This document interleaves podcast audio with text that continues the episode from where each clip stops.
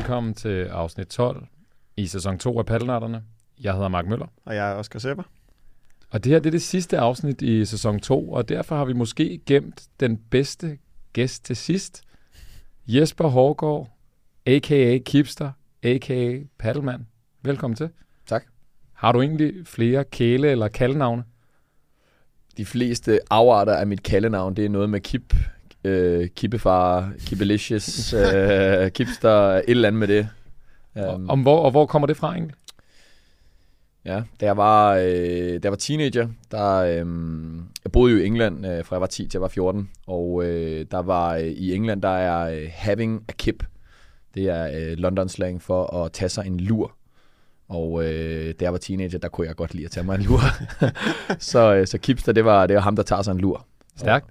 Det er jo en øh, god egenskab at have, og, og noget, som mange eliteatleter også gør brug af i, øh, i dagligdagen. Jeg var foran min tid dengang. Nej, det er præstationsfremmer og biohacking allerede øh, i teenageårene. Det kan vi rigtig godt lide.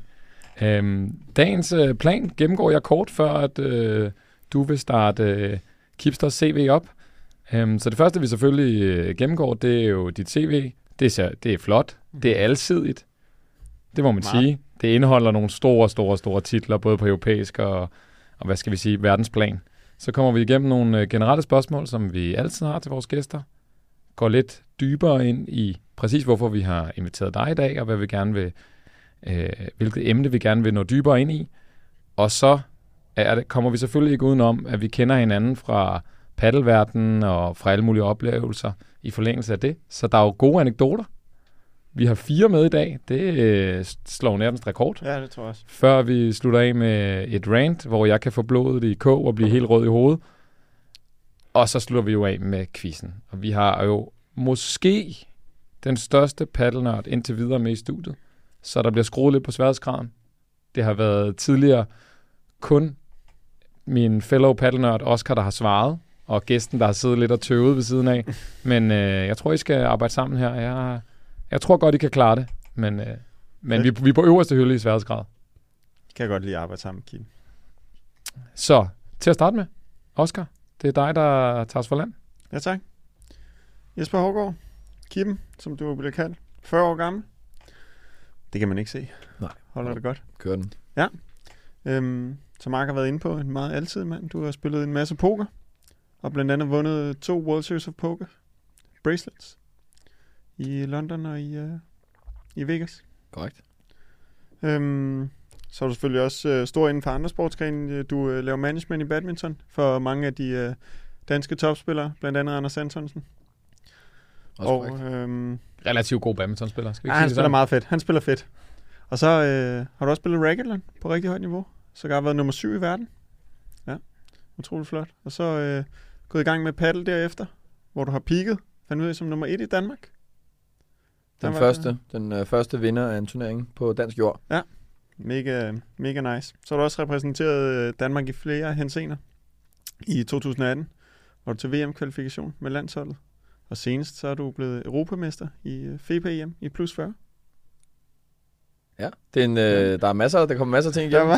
Jeg synes faktisk, du, der, der mangler en før det. Jeg var også spillet også på øh, ungdomslandsholdet i bordtennis, øh, Ja. helt way back. Ja. Og var til flere slutrunder med Danmark dengang. Og Ja. Var, jeg vil ikke sige, at jeg var tæt på A-landsholdet. Der var et, en tidspunkt, hvor der var en kamp, hvor at jeg regnede mig frem til, hvis der kom fem skader mere, så kunne de jo så kunne de jo, der, var, der var mange, der var ude lige der, og jeg, jeg, jeg sådan talte efter, hvis han Ja. ja. også ryger, han, og ja, så kunne det være, så men kunne det være. jeg var aldrig rigtig tæt på. Og så øh, medejer Rocket Paddle. Stor paddelkæde, der øh, begynder at gøre sin entré især i Jylland og så i UK. Ikke så stor endnu, men, men er på vej til at blive rigtig stor, Mm. ja. Spændende, mega spændende. Ja, som vi har været inde på, så er der masser af bolde i luften, og både når det kommer til forskellige sportsgrene, men også til iværksætteri. Øhm, men til at starte med, der har vi altid nogle generelle spørgsmål, vi skal igennem. Og vores sidste gæ- gæst nævnte jo dig, når det kom til nogle af de her spørgsmål. Vi er meget spændte på, hvad du siger. Det første spørgsmål er lidt mere positivt. Hvem er egentlig din yndlingspaddelmarker for tiden? Jeg spiller jo turneringer med ekstremt mange forskellige. Så, øh, så jeg har virkelig, det er sådan et, det er virkelig sådan et, hvor jeg lige skal ind i, øh, i banken og hive dem frem. Mm, mm, mm. Jeg han blev også nævnt sidste gang, kan rigtig godt lide at spille med Sofus Indrum, og det er sådan lidt øh, himmel og helvede med Sofus, at øh, når, han, når han er der, og han har ild i øjnene, så kan han spille så fantastisk godt, og i virkeligheden også få mig til at spille endnu bedre. Øhm, og han kommer med sådan en, en gå-på øh, energi, og øh, jeg vil så, når vi så, det er så himmeldelen, og helvedesdelen er så også, at på et eller andet tidspunkt, så slipper batterierne op, så er der ikke mere at skyde med, og så kan man ikke vække ham til liv igen. Øhm, så jeg vil sige, øh, på godt og ondt er Sofus et rigtig godt bud. Øhm, ellers så kan jeg rigtig godt lide, når jeg spiller også noget mixduel en gang imellem, og jeg har altid øh, rigtig god energi, når jeg spiller med Anna Rigsgaard, øh, så det er også øh, mega sjovt. Øh, så de, det er de, nok de to, jeg vil pege på. To, der spillede Mix DM sammen, faktisk. Interessant, og der er jo flere, der har nævnt Sofus, og jeg kan fortælle, at jeg så ham med det her øh, søvnmålende armbånd forleden, og jeg tænkte, nu er den stukket helt af. Nu tager han det fuldt seriøst og kører, og så fik jeg så spurgt lidt ind til, hvad dataen havde sagt de sidste par uger. Så tror jeg ikke, den havde været så imponerende, men det kan jo være starten på en, øh, en, øh, en vaneændring. Det ved jeg ikke. Du, du benytter selv det armbånd, gør du det, Oscar? Jeg plejer, men som I kan se, har jeg det faktisk ikke på i dag. Øhm, det var noget, jeg fik primært for at få optimeret min søvn og, øhm, og track det, og det øh, synes jeg, jeg har gjort at finde ud af, hvad fungerer, hvad fungerer ikke for mig, så nu øh, tager jeg lige et lille afbræk for det, øhm, så man heller ikke bliver helt fixeret omkring det, for det end med, det bliver en vane hele tiden, gå ind og tjekke, gå ind og tjekke, og ah, hvis søvnen ikke havde været så god, ah, så følte man sig også lige, at man ikke var helt, var helt ovenpå, så øh, jeg, synes, jeg har lært det, jeg skal af det, og så nu tager jeg lige en lille pause. Vi kan give et lille shout-out til Daniel Sønderby, der er på ferie i Colombia i talende stund, øh, som jo plejer at nærmest debattere og konkurrere med dig om, Mhm. hvem der har fået flest timers effektiv søvn Ja. nede i Racket Club. Men øh, vi hopper videre til næste spørgsmål, øh, Kipster. Jeg var og- jo igennem samme rejse med Whoop som dig. Jeg brugte, Ja. brugte det også i tre måneder, Mm. og følte, at nu følte jeg ligesom, at jeg havde fået den viden og indsigt i mig selv og mine rutiner, og så dropper jeg det også derefter. Ja. Øhm, og det, det, jeg lærte faktisk meget af det, men, mm. men var nået også til et punkt, hvor nu behøver jeg ikke tjekke det længere. Præcis, præcis. Og så øh, var jeg lige et hurtigt smut i byen lørdag, og så gad jeg nok ikke at se min data om søndagen, så der, Ja, der- der røg jeg så af. Ja, men det kan ske, hvis der er Move Your Game Workshop og lidt hygge bagefter, Ja, så, det så kan det godt gå galt. Ja. Øhm, næste spørgsmål, Kipster. Hvem overvurderer sig selv mest i Paddle Danmark? Jeg prøvede jo at stikke til Reiko, jeg prøvede at stikke til Rei- Reiko sidst og sige, der var aldrig nogen, der havde sagt sig selv. Men den, den krog, den bed han altså ikke på. Mm.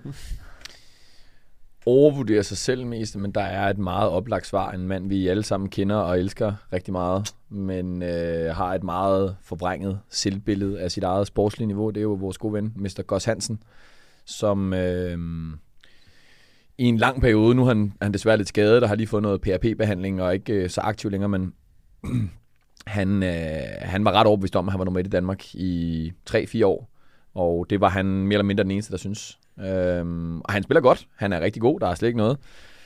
Jeg har fået øh, røvfuld af, på en, i, i crosscourt matches med ham mange gange, så det er ikke fordi, han er nogen dårlig paddelspiller, men øh, han har en eller anden, øh, han har et andet verdensbillede. Jeg kender jo også øh, fra pokerverdenen også i mange år, hvor at han, jeg, jeg, jeg, jeg lærte mig den ting med Goss, at når han kom med nogle af sine meget specielle tanker og filosofier, så lærte jeg ikke bare at affærdige dem, fordi en ud af 10 gange, så kommer han med noget, der rent faktisk revolutionerer den måde, man tænker på. Han opfandt mange af de strategier, man bruger i poker i dag. Det var ham, der, der tænkte anderledes ud af boksen og fandt ud af det.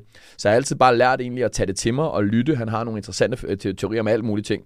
Og 9 ud af 10 gange, så ender man bare med at lægge den i skraldespanden, men 1 ud af 10, så revolutionerer han og gør et eller andet helt særligt.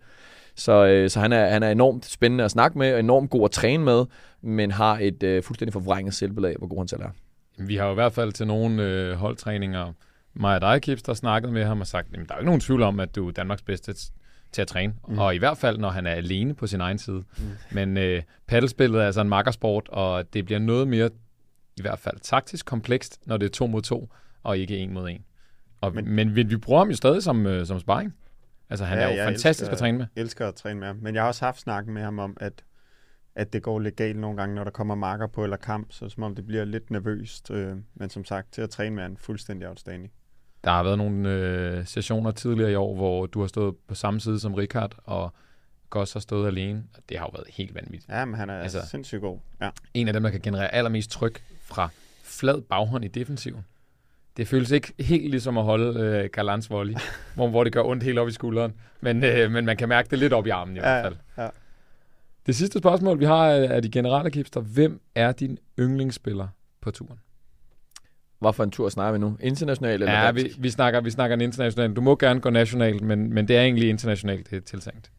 Øh, der går jeg med Mike Yanguas, øh, fordi at jeg godt kan lide den måde, han spiller på, og fordi at jeg kender ham ret godt. Øh, han er øh, enormt behagelig og likable og lige til at gå til, og øh, har et rigtig godt sådan, øh, billede af ham som person, hvor at jeg egentlig langt hen ad vejen også godt kunne lide Paquito, øh, som showman og som underholder osv., men har har sådan lidt, lad mig fortælle, at du ved, når man er i, i miljøet, at han måske ikke er den mest øh, likable og behagelige person uden for banen. Øh, det ved jeg first hand, at Yanguas han er. Så jeg går med Yanguas på herresiden. På damesiden, der går jeg med Marie Carmen Villalba, øh, som øh, skal spille sin sidste turnering i Milano. Øh, nu ved jeg godt, at den her den er optaget for skudt, men i den her uge, øh, Ja, Premier Paddle. Det. Premier Battle. Og øh, hende har jeg spillet med nogle gange, og øh, hun er enormt sød og enormt likable. Og øh, en, lille, en lille teaser, så kunne det være, at hun skulle til Danmark og øh, køre nogle clinics og noget træneruddannelse snart. Hvem ved? Spændende, spændende.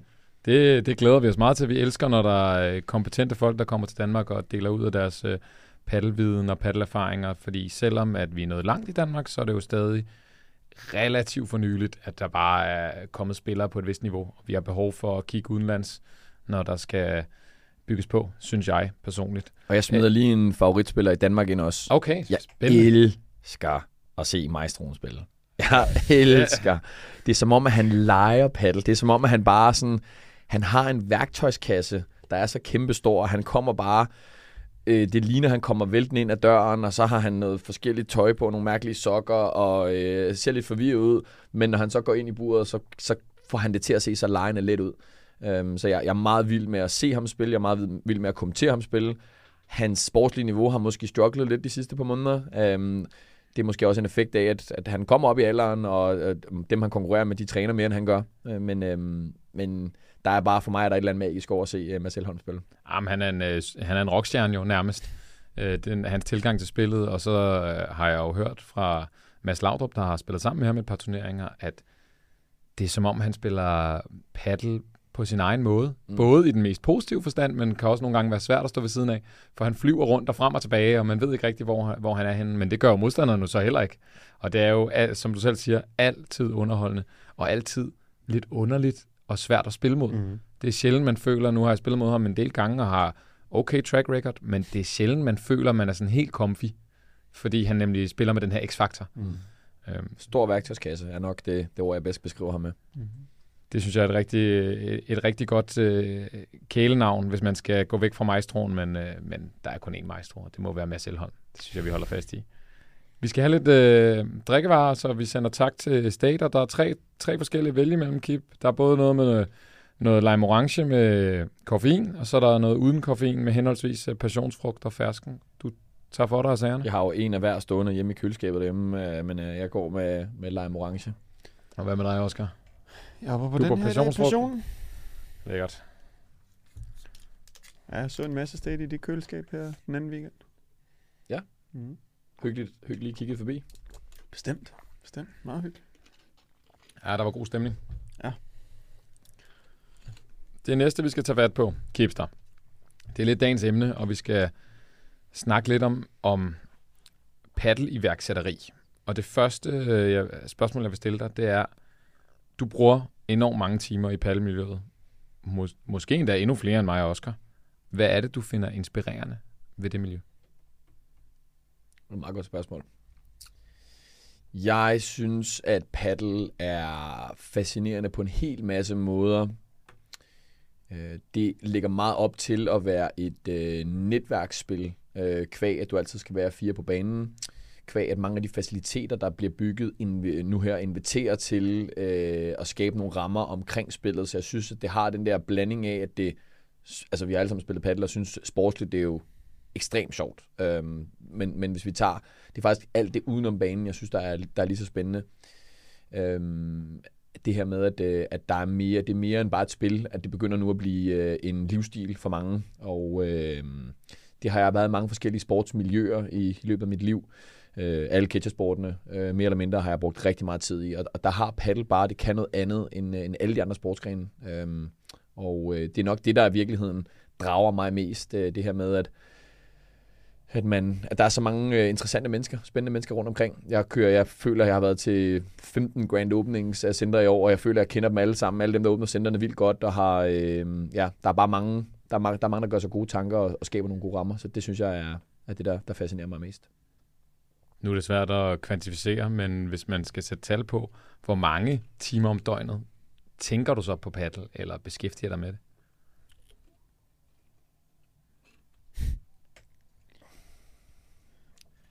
Alle dem, hvor jeg ikke er sammen med min datter.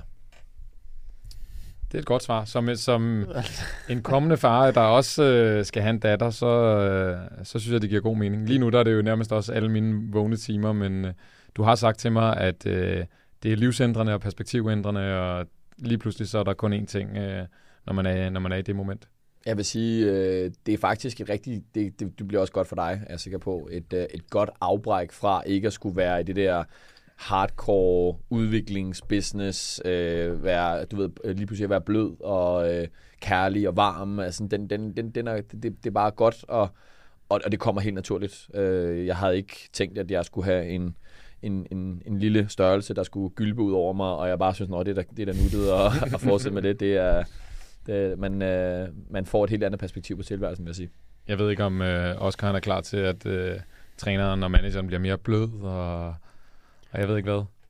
Ja, nej, jeg synes, øh, du er tilbage. Du må gerne være lidt hårdere mod mig nogle gange, hvis jeg tager mig, som jeg gjorde i dag. Nå, du, du, du, tænker, du tænker at tale om dagens træning? Ja. ja. Det kan være, der tror jeg ikke, der er meget content, der ryger op for i dag. Det, Ej, det, røg, det, røg, det røg direkte i skraldespanden. Ja. ja. Det næste spørgsmål, Kipster, jeg gerne vil høre om, det er, at mange har måske set dig eller kender dig for øh, YouTube-kanalen øh, Paddelmand. Det er der mange, der har spurgt ind til, da, jeg nævnte, at vi skulle have dig på besøg i, øh, i podcasten. Altså, jeg har endda hørt det fra svenskere, der siger, Paddelmann. Ja, det, det, det kender de også godt. Hvad er visionen bag øh, Paddleman? Jeg ved ikke, hvad visionen er, men, øh, men det startede egentlig sådan lidt ved, ikke et tilfælde, men det startede egentlig ud ved, at, øh, at Anders Antonsen, som jeg jo har kendt siden han var 17 år gammel, øh, han blev ved med at presse på og sige til mig, Jesper, du, du skal lave en YouTube-kanal, og den skal hedde Paddleman. Og, og det sagde han til mig mere eller mindre hver gang vi var sammen i seks måneder, og jeg sagde, nej, jeg skal ikke lave noget. Jeg har, jeg har alt for travlt, jeg har slet ikke tid til det der. Og, og han blev ved med at presse på, og så til sidst, så, øh, så Øh, vilde ville skæbne det, at jeg mødte, øh, lidt tilfældigt mødte øh, Vincent, som I også kender. Og, øh, og vi begyndte at snakke, og så fandt vi ud af, at det kunne han egentlig godt se sig selv at, at være i. Og, og så gik vi i gang, og der har ikke rigtig været mere strategi i det, andet end at jeg, det er ligesom min øh, gestus til paddelsporten. Jeg fortæller historier fra, fra meget fra elitemiljøet, som er, der er mange interesseret i, men egentlig bare sådan generelt fra ungdomspaddel og fra øh, nye centre, der kommer, og fra forskellige temaer, og, og alt, hvad der sådan foregår egentlig i, i dansk paddel, synes jeg er spændende at dække. Og øh, der er ikke mange, der ved det her, men, men jeg har finansieret hele Paddelmand af egen lomme fra day one, og øh, nu, øh, nu har, har jeg til 24 skaleret endnu mere op på, øh, på produktionsværdien øh, fra Vincent til en, en ny øh, content øh, producer, som, som skal være med fremadrettet. Og øh, det betyder også, at omkostningerne stiger. Så nu, nu er vi nok der, hvor jeg skal overveje at så småt at kommercialisere kanalen. På et eller andet tidspunkt, så, øh, så, så er der en, en grænse for, hvad min egen lomme den, øh, den skal bære. Men indtil videre har det bare været noget, jeg har, har, har, har givet til paddelsporten. Øhm, og øh, jeg bliver virkelig glad, når jeg er rundt i miljøet og høre unge mennesker, som kommer og siger, jeg startede med at spille paddle på grund af din kanal. Og den har jeg hørt 100 gange plus fra, og det er alle sammen øh, unge mennesker i alderen 15 til 25, som ellers måske traditionelt set har haft sværere ved at komme ind i sporten, men de har ligesom fået en, en forståelse af, hvad rører sig i det her game her, og øh, elsker, når jeg sidder i øh, Randers øh, en, øh, en, en fredag eftermiddag og sidder og taler med, med fire gutter, som bare har deres faste spil. Ikke? Øh, en, en gang om ugen, og de sidder og siger, ej, men de fulgte med på streamen, og nu føler jo de, de kender alle spillerne, og sidder konkret og snakker med, jamen, øh, hvad med øh, hvad med Elholm der, og hvordan med Oscar der, og det der med, at vi får sat nogle, nogle folk i scene, og får, øh, får været med til at bygge en sport, der er også mm. tilskuervenlige, og der er med til at fortælle de der historier, der skal til. Og til at starte med oplevede jeg lidt, at der var måske nogle af elitespillerne, der var skeptiske, men jeg tror ret hurtigt, folk har fundet ud af, at jeg gør det her, fordi at jeg gerne vil være med til at fremme sporten, øhm, og det er egentlig til glæde for alle, øhm, mm. og det er, det er stadigvæk visionen bag, bag Paddelmann, det er at fortælle de historier, der, øhm, der, øh, der skal gavne sporten fremadrettet, og det, ja. Jo, det synes jeg helt bestemt, det har. Nu har vi en okay SoMe-profil, og vi har nogen, der hjælper os med at lave noget content, men det, det er jo ikke tilfældet for mange af de andre elitespillere, og derfor er det jo fuldstændig essentielt, at der bliver lavet noget, noget, noget content, som også viser deres kompetencer, deres øh, personlighed frem, og der synes jeg, at Paddelmann har været et fremragende tiltag. Hvad, ja, hvad, hvad har du af oplevelse, Oscar?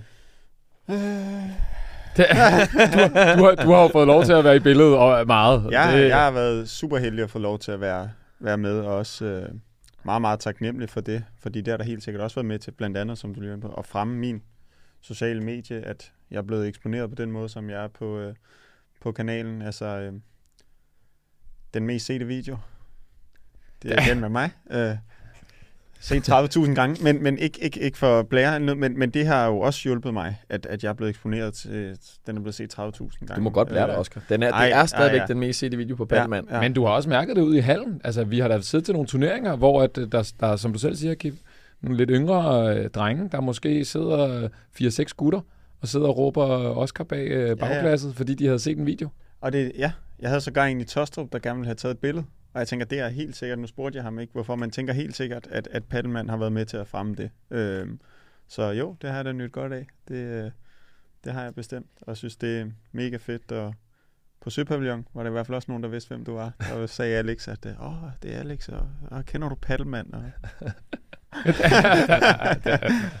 Ja, ja. så øh, det når bredt rundt. Det er fedt. Ja, og det, går, det er jo vice versa. Du øh, gør dig godt på kamera og er likable og giver os noget af dig selv, øh, når, når vi er på. Så på den måde har det også været godt for kanalen at have et, et nu kalder jeg det et trækplaster, men øh, et, et, et fast bekendt ansigt. Det, det, har været, øh, det har været godt for, for kanalen, og det har været godt for dit øh, personlige brand. Ja.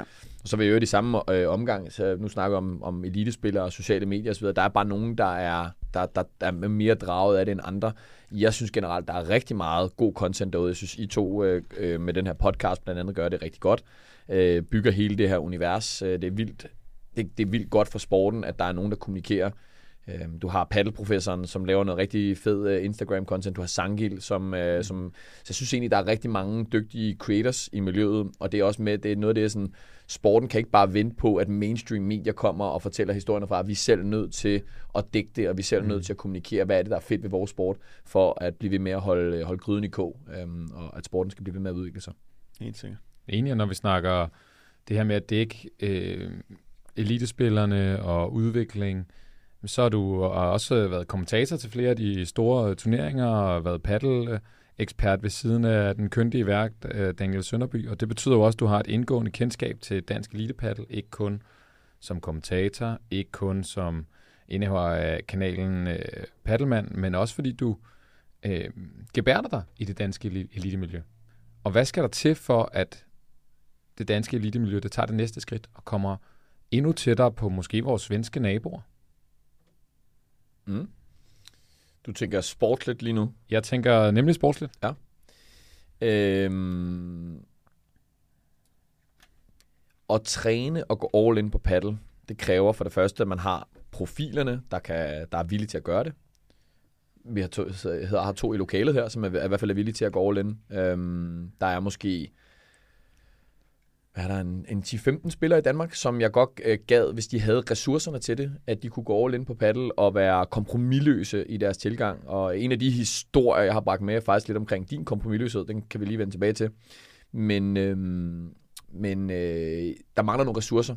Så der mangler, at vi konverterer den her øh, ret store interesse, der efterhånden er for paddle. Vi begynder, når vi spiller rundt omkring i hallerne, så kommer der 2, 3, 400 mennesker, som ikke har noget med turning at gøre, bare for at komme og kigge og se paddle. Mm. At vi begynder at konvertere den interesse, vi ser på sociale medier. Vi begynder at se, at det bliver konverteret til nogle ressourcer og noget økonomi, som kan være med til at understøtte den udvikling, fordi det koster penge, rigtig mange penge. Vi ser ikke rigtig nogen danske spillere, der rejser rundt og spiller FIPS og så videre. Det koster penge. Mm. Øhm, og bygge sig selv et, et træningssetup. Øh, I har en, en, en gruppe i Movie Game, hvor der, der bliver lavet nogle ting, men det koster mange penge. Øhm, vi har været utrolig heldige, eller I har været enormt privilegeret, også mig, at Racket Club har investeret øh, rigtig hårdt ind i øh, at, at udvikle det her miljø. Mm. Øhm, men det er der ikke rigtig nogen andre, der gør. Så vi har brug for, at der er flere, der øh, kan være med til at se den kommercielle værdi i at prøve at tage det her til næste skridt. Og det er en blanding af, at vores events skal blive bedre. Øhm, det er en blanding af, at spillerne også skal være bedre til at give mere af sig selv. Øhm, og så er det selvfølgelig en blanding af, at, at, at, at, så, så, at der skal være de kompetente trænere, og der skal være de der folk, der er villige til at gå all in på det. En Emil Ockels gad jeg vildt godt se gå all in på paddle. En Simone Alipieva gad jeg vildt godt se gå all in på paddle. Nu har vi en Emil Lillør, der, der, der gør det, og der kommer en generation efter ham af, af, af unge drenge, som skal have muligheden for at sige, have den halve million eller de 750.000, det kræver at tage en, en satsning all in på paddle. Øhm, og det, det kræver, at der sidder nogle, nogle sponsorer og øh, nogle, øh, ja, nogle forskellige øh, stakeholders i det her, det her game her, som, øh, som er villige til at investere i det. I hvert fald nogen, der måske også kaster øh, nogle, en masse ressourcer efter et stort projekt, fordi det er jo nogle større strukturelle linjer, der godt kunne hjælpe, hvis vi skal skabe øh, et rigtig godt elitemiljø, fordi det er nemlig svært, som du selv siger, Kipster, at samle finansiering til én spiller, og så lægger man ligesom alle æg i én kurv, i stedet for at man får bygget et miljø, hvor at, at sandsynligheden for, at der er en, der klarer det, jamen så selvfølgelig også stiger.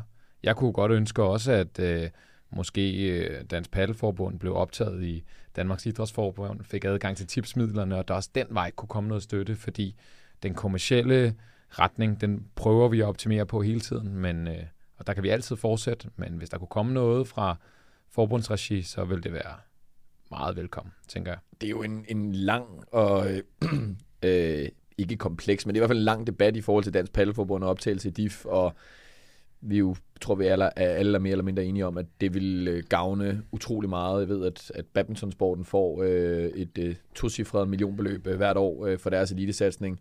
Jeg ved, at bordtennis har i perioder også fået enormt mange ressourcer, hvis, hvis paddel kunne få noget lignende. Øhm, jeg føler, at Dansk Paddelforbund er ikke helt klar til at administrere så store beløber endnu, og kunne allokere det ud øh, til at optimere på den trænings, elite-træningssatsning, der, der skulle være. Men jeg tror godt, at Dansk Paddelforbund i løbet af et år eller to kunne udvikle sig i den retning og få rekrutteret menneskerne, der kunne eksekvere på en, øh, en elite-strategi. Mm-hmm. En anden Hvad, ting... Er, er, I, er, du, er du enig i det, Oscar? Ja, ja. Ja, ja, ja, og jeg er enig i, at altså, et andet aspekt, jeg har tænkt, det var, at for eksempel skulle Ockels bryde igennem. Ja, det kunne være nice så at have lad os sige, hele landsholdet samlet samme sted. Lidt ligesom man har i bordtennis og øh, i badminton, hvor de alle sammen holder til at spille ude i Brøndby dagligt. Men problemet er, at så er man spredt lidt ud, så man tre, der bor i København, to i Odense, to i Aarhus, øh, hvad ved jeg. Og Nils Esben flytter ikke lige til København for det. Øh, Nej, og, og Elholm, Ockels, øh, selv Ockels, jo, han tænkte lidt over det, men, men var ikke meget for det endnu. Øh. Jeg synes faktisk omvendt. Jeg gad godt, at der var tre eller fire fede udviklingsmiljøer rundt mm. omkring i landet, så vi havde nogle forskellige, at det var hvert setup, mm. at man i Kolding for eksempel, hvor de har øh, et hold med en masse unge spillere, der, der gerne vil det og har Mauri som træner, at det blev ligesom et kraftcenter. At du i Odense, øh, paddleboxen er nok det bedste bud, havde et kraftcenter, hvor du havde 5, 10, 15 spillere, der knoklede og var all in på paddle vi har i København et setup, hvor der er masser, der gør det. Jeg, jeg, jeg, kunne bedre, jeg kan bedre se det spredt ud, øh, mm-hmm. frem for øh, en øh, centralisering af det. Der tror jeg hellere, jeg vil have, i hvert fald til der, hvor paddle er lige nu, en, en, en centralisering. I, øh, I Spanien, der ser du også, at der er træningssetup, meget af det i Madrid, men ja. der er også i Barcelona, og der er også, øh, og det, det, den tror jeg hellere, jeg ser for paddle faktisk. Så okay. men, men ja, det er fordi, jeg ser sparringswise. Mm. Altså, Ockels, Elholm, Søgaard, uden til øh, Nils Esben og sparringswise er det svært. Men hvis spillerne vil, men hvis vi bliver ved med at, at udvikle nye spillere, så skulle der jo også gerne komme flere sparringsmuligheder, også for dig i, i København. Jeg kan sagtens se pointen, Kipster, og det får mig til at stille et spørgsmål i forlængelse af noget, du også nævnte øh, på stream til sidste øh, DBF 2000-turnering, at der var for få gode danske trænere. Fordi når du siger, at du savner nogle spillere, der går all in på paddle, så savner jeg nogle trænere, der, der går all in på paddle. For jeg synes, hvis jeg skal være lidt hård, det kunne godt være et rant, at der er flere, der lige tager et hurtigt trænerkursus, og så kunne de godt lige tænke sig at tjene nogle penge på, på at være paddeltræner. Hvor at hvis vi kigger i de andre sportsgrene, så er det jo enten foreningsdrevet, hvor det er mere frivilligt, eller også er det, er det professionelt, og så er der altså en helt anden ydelse, man skal levere. Jeg savner den professionalisme nogle gange fra de danske paddeltrænere. Tag til udlandet, lære af de bedste, gå i lære hos nogen, sådan så man virkelig kan blive kompetent. For de navne, du nævner, Mauri for eksempel, god træner, jamen det er jo nogle internationale trænere, vi har, vi har hævet til. Og det er der også behov for. Men jeg kunne godt tænke mig nogle danske trænere. Jeg er enig i din pointe, at der mangler kvalificerede, altså dygtige danske trænere, og det vil være en flaskehals i en periode. Men sporten i Danmark er så ung. Den har eksisteret mere eller mindre i fem år. Så det, du ser i mange andre sportsgrene, det er tidligere topspillere, som konverterer over og bliver træner. Og vi er ikke der i Danmark, hvor vi har tidligere topspillere nu, som er stoppet med at spille. Øhm, det, det, det, så der, jeg, jeg tror, det, det kommer. Det skal nok komme, at der vil være nogle, nogle folk, der, øh, der har det der. Og så tror jeg, det der med at tage til udlandet, jamen, nu, nu nævnte jeg Marie Carmen Villalba før. Vi, øh, hun kommer til Danmark og laver træneruddannelse for vores trænere, og for os er det meget vigtigt hele tiden at øh, internt øh, udvikle fagligheden i blandt vores øh, øh, trænere, så vi kan yde den, den bedst mulige ydelse til vores kunder, men i virkeligheden også fordi det langsigtet gavner sporten, at vi får nogle folk, der, øh, nogle folk, der er masser, der gerne vil, der er bare ikke ret mange, altså trænerkurserne er fine, men du ved, en, en weekend på Hello Paddle Academy, som du underviser i, gør dig ikke til en fantastisk træner. Det er det der kontinuerlige arbejde og reflektering og selvanalyse af, hvordan man selv bliver bedre. Det er det, der gør, ligesom at, at blive en god spiller, så er der nogen, der har behov for at tage den trænerchance. Det kommer, det er jeg sikker på, men vi skal investere i træneruddannelsesdelen, og vi skal vente på, at der er nogen, der, øh, der lægger en topspillerkarriere på hylden og begynder at, at, at tænke i de retninger. Enig, og især det her med, at et kursus er, er, kan være enormt godt som inspiration, men det er dagligdagen, at, at øh, niveauet ligesom øges. Og der er jo en årsag til, når, når vi står og underviser, at vi altid står på baner ved siden af hinanden, og vi står i den samme venue. For der foregår en masse øh, passiv oplæring og udvikling i, man står ved siden af hinanden, i at du bliver 10 minutter ekstra og står og kigger på ham, jeg underviser, og også den anden vej rundt. Ja, helt enig. Det har jeg taget meget fra, både af dig og Alex og generelle trænere. Øhm, det er der sindssygt meget inspiration. Spændende at høre om øh, nye øh, træneruddannelser og en øh, kapacitet, der kommer til Danmark. Øh, jeg gætter på, at det er i forbindelse med øh, Rocket Paddle og, hvad skal vi sige, udrulningen af de centre. Ja. Og det, er jo, og det er jo ikke kun i Danmark, det er jo også i øh, UK. Og kan du fortælle lidt om den rejse, Rocket Paddle er på, og hvad I ligesom stiler frem mod? Ja, kan jeg godt. Øhm, jeg er jo øh, medinvestor i, øh, og, og nu også ansat i, øh, i det, der hedder Rocket Paddle International, som er en gruppe, der skal øh, lave paddle øh, der, hvor vi synes, at der er, øh, det giver mening. Og i første omgang er fokus rigtig meget på Danmark og England. Og vi kommer også til at lave noget i Spanien, og måske et land mere, som vi er, hvor vi er meget tæt på at, at lukke en aftale. Øhm, jeg synes, at Danmark er et, et etableret og et godt og et spændende marked, og der er en naturlig interesse for det. Jeg synes, at, at Danmark er et interessant marked at være i, men jeg synes, at der er det mest spændende paddelmarked for mig i verden lige nu. Det er London.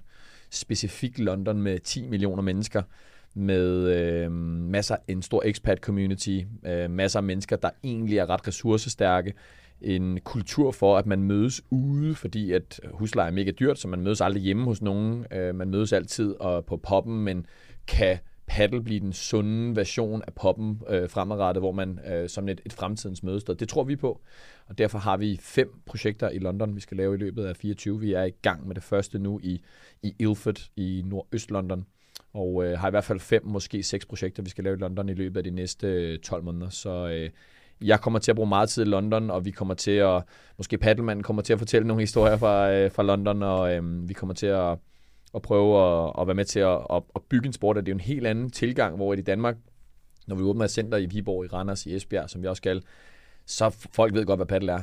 Sponsorer ved godt, hvad paddle er. Du behøver ikke begynde at introducere, altså i UK, i Bristol, hvor vi har åbnet et halvt år, der skal du i gang med at uddanne et publikum til, hvad er reglerne? Altså, det, det er der, vi starter. Hvad er det for en sport? Og de har hørt om det, men de ved det ikke, og det tager bare tid at bygge op. I Danmark, der er det mere eller mindre hit the ground running. Uh, man kører fra, uh, fra første sekund. Så, så det, er, det, er, det er tanken, vi skal lave. Vi har pt. underskrevet aftaler på 13 centre. Vi skal lave uh, øhm, inden for de næste øh, 18 måneder er et godt bud. Og det, øh, det bruger jeg meget tid og, og tankekraft på. Og en, og en anden observation, jeg lige vil have med, mens vi er i det her. Der er rigtig mange fede iværksættere i det danske paddle community. Jeg tror også, der er mange, som undervurderer, hvor hårdt det er at åbne et paddelcenter. Det er der er så meget administration, og der er så meget detaljeorientering, og har det været hårdt at åbne de her jeg siger, der er et par kæder, som bare åbner nogle baner, og så lader det stå, og så kører det ubemandet. Det er måske ikke så hårdt, men hvis man gerne vil yde den service, det her fremtidens mødested, det her, hvor man, hvor man samles om noget mere om paddle, så er der ekstremt meget arbejde i det. Det tror jeg overrasker nogen. Man tænker, jeg åbner bare nogle baner, så kører det. Det er, øh, jeg vil sige, øh, folk skal endelig åbne paddelcenter, men man skal være klar over, at der er rigtig, rigtig, rigtig meget arbejde i det. Det er spændende, men, men det er også hårdt. Det er i hvert fald den erfaring, jeg er ved at gøre mig med, med udrulling af vores. Det tænker jeg, selvfølgelig er det nogle brancher hårdere end andre, men en generel iværksætter-observation, at udefra set kan det bare være den her glorificerede, øh, hvad skal vi sige, arbejdstilstand, men der er rigtig, rigtig meget arbejde bag. Tanker, beslutninger, det ene og det andet. Og når vi snakker øh, UK, jamen så øh, vores kollega Alex Lockland, et af, et af hans helt store mål for næste år, det er jo at komme på det engelske landshold. Mm. Så det har vi jo siddet og prøvet at lave en træningsplan øh, efter. Det bliver, det bliver spændende. Ja. Han gav en gas på banen i dag. Der var han god. Ja, han nakkede mig i dag, så øh, ja, han spillede fedt. Også i dag. Og der, der. Au, au, au, au, au, au. Øh, vi, vi, går, vi går videre, inden Oscar han, øh, han er at finde under bordet. Øhm, en anden ting ved, ved UK, det var, da vi spillede VM-kvalifikation over i Derby, der havde jeg præcis samme oplevelse som dig, øh, Kipster, at når man snakkede med øh, den chauffør, vi ligesom var blevet givet, men han anede ikke, hvad, hvad paddle var. Der var ikke rigtig nogen, der, der kendte til det, og de prøvede jo også at, at løbe det godt i gang. Men det, det bliver mega spændende at se, om, øh, om paddle i UK, og især London, som du nævner, bliver, bliver gigantisk. Men der er en ting, vi ikke kan komme udenom i de her spørgsmål. Oscar har skrevet noget i manuskriptet med, med tyk, fed skrift. Og han, og han havde Ikke- håbet, Ikke Oscar, og, og Oscar havde håbet, at du selv ville komme ind på det, men, men nu må jeg jo stille det. det. Der står bare, at det er Oscar, der har skrevet det ind her. Der står, Rejko Lekic. Er han i din optik overvurderet? Og hvis ja, hvorfor? Hmm, nej, jeg synes ikke, Reiko er overvurderet. Jo, eller vent, det er altså af sig selv, men der er ikke andre, der overvurderer ham. Der er ikke, jeg, jeg synes, jeg hørte, han nævnte, sagde han, at han var nummer 40 i Danmark som hans sportslige niveau. Altså han er måske nummer 40 i København. Øhm, og det er det, som folk vurderer ham til, og det er det, han er. Han er en glimrende spiller. Han er top 100 i Danmark for mig. Der er, jeg har kørt Danmark rundt i jeg har kørt Danmark rundt i øh, og, og spillet turneringer i Jylland og på Fyn, og, og jeg, jeg har været i miljøet. Ja, ja. Og der er virkelig mange gode paddelspillere, som virkelig knokler med det. Så at være Mm. top 100 i Danmark, det er en bedrift. Øhm, så, øh, så jo, altså, jeg har Reiko som en, en top 100-spiller i Danmark, øh, så jeg synes ikke, han er overvurderet. Det tror jeg er det, som folk vurderer ham til. Øh, jeg tror endda, hvis du, hvis du tager dem, der spiller med stegepangreb, så er han, øh, så er han i hvert fald i top 5 i Danmark. Det, øh, det, det er han da. Au, au, au, au. Shots fired. Shots Så han overvurderer sig selv, men er ikke overvurderet i, i paddelmiljøet. Det oplever jeg ikke, nej. Nej, nej. Men jeg har præcis samme observation som dig, Kipster, i forhold til niveauet. Og øh, en, der gjorde det tydeligt for mig, var faktisk Niels Skajo. Han var over at spille en øh, DBF 400 sammen med mig i øh, Racket Club øh, Kløver. Og vi kommer så øh, ned øh, ved banen, vi går ned ad trappen, og der er en DBF 200 i gang. Og han kigger bare. Tænker han, spørger han mig, er det der DBF 200? Og så, han havde været væk fra øh, sådan det københavnske paddelmiljø, Mm. i noget tid, og niveauet var helt anderledes. Det, der var en DPF 200 for et år siden, det er bare ikke det samme niveau. Mm. Det er virkelig steget, og bredden er, er blevet langt større. Ja. Og man kan ikke, de her gratis kampe, de, øh, de udbliver Mm. mere og mere. Jeg spillede en DPF 200 i VAP med en af mine kammerater, der åbnede paddelcenter i Brønderslev. Øhm, og vi tabte 6-0-6-3 første kamp. Altså vi blev bare, bare Wow. braget ud. Ja. Ja. Øh, det, er så, det var så, men det var Lasse Skram og en eller anden. Altså det er så gode spillere, Ja, men, stærkt, men ja. der er bare der er bare ekstremt mange gode spillere, mm. øhm, og øh, der er mange, der, der selv synes, de er, de er en, nogle fandens kæle, og det, der, det er der også mange, der er, men der, der er bare der er meget mange, der træner, der er mange, der spiller fire, fem gange om ugen, og så Ja. bliver man bare god. Ja. Øhm, så der er, der er kommet et fedt niveau, der er 1000 spillere hver weekend, der spiller turneringer i Danmark, og øhm, at være i top 100, det, det er ved at være en bedrift, synes jeg. Ja, altså nu, nu har vi brugt, øh, nu har vi snakket lidt om Reiko i forlængelse af vores sidste gæsteafsnit, og han har jo masser af selvtillid selv, men det kræver jo også en tro på egne evner, hvis, hvis man skal stå derinde på et golden point og performe. Altså jeg ved ikke om øh, Erik, han kan, vores producer, han kan mærke det, men der er der masser af selvtillid omkring det bord herhen. Og der, hvis, hvis vi skal række hånden op på, hvem der er klar på at returnere på en golden, så tror jeg, at der er tre, der rækker hånden op her rundt om bordet. Ikke? Jo. Det, er jo, det er jo sådan, det skal være. Vi synes jo selv, øh, Oscar, vi er klædt øh, fint på i vores øh, tøj men øh, Kipster, du, du topper den altså med din, øh, med din blazer. Ja, det, jeg synes, I gør det godt med Quera også. Jeg synes, ja. I er meget, øh, meget elegante. Og nu, mens du var inde på emnet selvtillid, så vil jeg faktisk øh, øh, komme med en observation, som hvor at, øh, jeg har jo øh, set og fulgt Oscar nærmest siden han kom ind i paddelmiljøet øh, for hvad er det, et par år siden. Øhm, og den første udgave af Oscar, som jeg lærer at kende, er enormt ydmyg. Næsten sådan helt selvudslættende i sin tilgang. Øh, enormt sådan meget øh, betænksom og nærværende. Masser af gode karaktertræk. Og det er ikke fordi, du ikke er betænksom og nærværende længere, men... men det udvaskede det hele. Men, men du har, der, der har været sådan et tydeligt karakterskifte for dig, øhm, som er meget mere øh, målrettet, meget mere fokuseret, men også mere selvbevidst omkring, hvad du kan og dine, dine evner. Øhm, og det har jo været det der med sådan på to år egentlig et ret markant jeg ved ikke, om jeg siger personlighedsskift, men et, et måde, du udtrykker dig på, er ret anderledes. Mm-hmm. Og jeg tror, at det er nødvendigt for at nå og prøve at realisere nogle af de mål, at sådan en selvudslættende tilgang og en sådan en, jeg, jeg, jeg er sådan lidt forsigtig tilgang. Den går ikke, hvis du vil være i, og paddle er en markersport, men det er en individuel sportsgren. Mm. Det, vi udvikler os selv, øh, og, øhm, og der tror jeg, det er nødvendigt, at du har været igennem den rejse øh, for at, at flytte dig. Det, øh, i forhold til, nu var nu kom ind på emnet selvtillid, så vil jeg mm. lige nævne, at det, har mm. været, det har været interessant at følge for mig. Ja. Øhm, det er meget markant, der er meget markant forskel, men, øh, men øh, jeg synes, det er interessant, og jeg, synes, jeg tror, det er nødvendigt for at nå til de mål, du gerne vil. Ja, Ja, men det har vi også haft en snak om, at øh, det er det helt sikkert. Og jo, det er også noget, øh, jeg har ændret med. Jeg synes, øh, jeg kan tænde og slukke lidt for det. Altså jeg synes, når jeg, nogle gange, når jeg tænder det på banen, er det ret ekstremt. Og det er jeg også udmærket klar over. Øh, men jeg føler også, at jeg kan slukke det uden for banen og være Oscar, som du mødte for to år siden. Ja, der, det, det er der helt sikkert noget af. Jeg, jeg, jeg synes, øh, på banen, når jeg oplever dig blive komme op i det her meget høje spændingsniveau, så oplever også, at det er et udtryk for, at du gerne vil have, den, have det ud. Altså du vil gerne, det er en nervøsitet, som du gerne vil slippe ud, mm. og det er sådan en, det der, jeg har selv nogle gange, hvor man har behov for at råbe højt, for ligesom at få det, altså når man kan mærke det, det, det summer i kroppen, få det ud. Det er, Mark gør det selv. Øh, du, er, har, du skruer bare lige 10% på volumeknappen, men, men øh, ellers så... Øh... Nogle gange synes jeg også, det kommer ind på øh, konstellationen. Altså, øh, nogle gange, hvis jeg spiller med lav for eksempel, har jeg ikke øh, brug for det i samme grad, som hvis jeg spiller sammen med Richard for eksempel. Fordi nogle gange føler jeg også, at det er min opgave at løfte marker. Jeg gør det på min måde. Er det lidt ekstremt nogle gange? Ja. Øh, men det kommer også an på dynamikken i markerskabet, så jeg synes, det er nogle gange er det meget voldsomt. Nogle gange kan jeg nedjustere lidt, som for eksempel med Lav, som også har et godt skud energi i sig.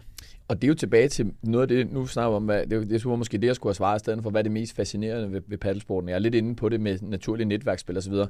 Jeg synes faktisk, at noget af det mest spændende, det er den der, det der markerskab og den der tosomhed, at kunne finde ud af at spore sig ind på en anden persons energi og mm. kemi, mm. og lykkes med at få ting til at fungere. Øhm, i, i det helt ekstreme, øh, en ekstrem del af, af, af det som eksempel, så spillede, har jeg spillet nogle turneringer med Thomas Grausen, Thomas han vil gerne han vil gerne tales til meget markant. Mm. Han vil gerne have meget konkret instrukser. Han vil gerne, må godt råbe lidt af ham også. Øhm, og det, det, kan, det kan jeg godt. Han, han i tale til det, det han har behov for. Mm. I den modsatte grøft, så har jeg også spillet nogle turneringer med Mads Langer. Og hvis jeg, hvis, jeg, hvis jeg opførte mig over for Mads, som jeg gør over for Thomas, så vil Mads aldrig tale til mig igen. Mm. men, der, men der synes jeg virkelig, paddle, paddle er fantastisk, og det er også en af de visioner, vi har i Movie Game, det er virkelig at løfte den her store subelite-gruppe, rent teknisk, rent taktisk, men også i forhold til det her med at være en god marker. Mm. At det handler ikke om at tale til den anden, som man selv gerne vil tales til. Det handler om, hvad den anden har behov for, og for at få markerskabet til at excellere. Og det er jo forskelligt fra, fra markerskab til markerskab. Og det kræver noget, det kræver noget empati Det kræver, at du kan mærke den anden persons energi hurtigt, men det kræver også, at begge parter egentlig er gode til at kommunikere, hvad de har behov for. Mm. Så det, og det er klart, når man har spillet sammen med en i seks måneder eller et år, så lærer man automatisk, hvordan fungerer du i modgang, hvordan fungerer du i medgang, hvad har du behov for for mig. Men jeg, jeg, jeg, jeg kan godt lide at udfordre mig selv ved at spille med nye marker næsten helt hver weekend. Øh, alt lige fra 16-årige Emil Thomsen til... Øh, til øh, Thomas Grausen, til øh, Mads Elholm, du ved, hele spektret rundt. Fra højre til venstre? Ja, ja selvfølgelig den anden vej rundt. Også det, også det. ja, helst mest venstre. ja, præcis. Men, øh, men ja, altså sådan det der med at, at, at, at, at finde ind i et markerskab, øhm, og lykkes med at være en god marker, uanset hvad for en menneskelig profil der står, øh, man står ved siden af. Det synes jeg er et af de, en af de mest fascinerende ting ved paddle, og en af de største skillsets, og mest undervurderede skillset i dansk paddle. Ja, jeg synes, det er sindssygt lærerigt at spille med forskellige. Altså fordi, som du siger, man bliver nødt til at lære at justere og mærke den, øh, den andens energi, og nogle gange også gå lidt på kompromis med sig selv, og den måde, man ønsker at være på. Men det er sindssygt lærerigt. Sindssygt lærerigt. Vi hopper videre til næste øh, overskrift. Der står anekdoter i mit øh, manuskript, og det er mig, der får lov til at starte med to anekdoter. Og det første, der står der bare PTTM. Og en ægte paddelnørd ved jo selvfølgelig, hvad det står for. Det står for Paddle to the Metal. Det var jo den her øh, turneringsrække, der blev lanceret før vi havde DBF 1000 af Fleming Bøg, af nogle af Paddle Life, Racket Life drengene. Vi sender lige et skud ud til dem, og tillykke med deres, øh, med deres nye butik. Og der blev spillet en stor finale-turnering i Paddle to the Metal i 2022, januar. Jeg havde ikke spillet så mange af Paddle to the Metal turneringer, men det havde du, Jesper Hårgaard, og du havde kvalificeret dig til finalen. Så der tækkede simpelthen en besked ind i min øh, messenger-indbakke, om jeg var klar på at spille, øh, spille øh, det, her, det her finale-stævne sammen med dig. Finde en, der gerne vil spille højere. Ja, jamen, det, var, det var nemlig det, jeg skulle til at sige. Jeg skulle til at sige sådan, jamen, og der stod selvfølgelig øh, underforstået, parentes, du spiller højere. det, var ikke, det var ikke til diskussion overhovedet, og øh, det var en fornøjelse at spille med dig. Vi havde nogle gode sejre, især i semifinalen over Esben og Lillør i en tæt øh, uh, matchtej. Vi vandt klart i finalen, hvor du, hvor du spillede fremragende og blev udråbt til man of the match af kommentator Flemming Bøg og Kasper Pedersen. Men det, jeg egentlig vil fortælle mest om, det er, at jeg ramte især i semifinalen mit topniveau fuldstændig. Spillede noget af det bedste paddle, øh, jeg har spillet på det, kunne på det tidspunkt. Og der var du god til at tage fat i mig, sige, Mark, nu er dit spændingsniveau vil blive lige lidt for højt. Nu skal vi lige trække vejret.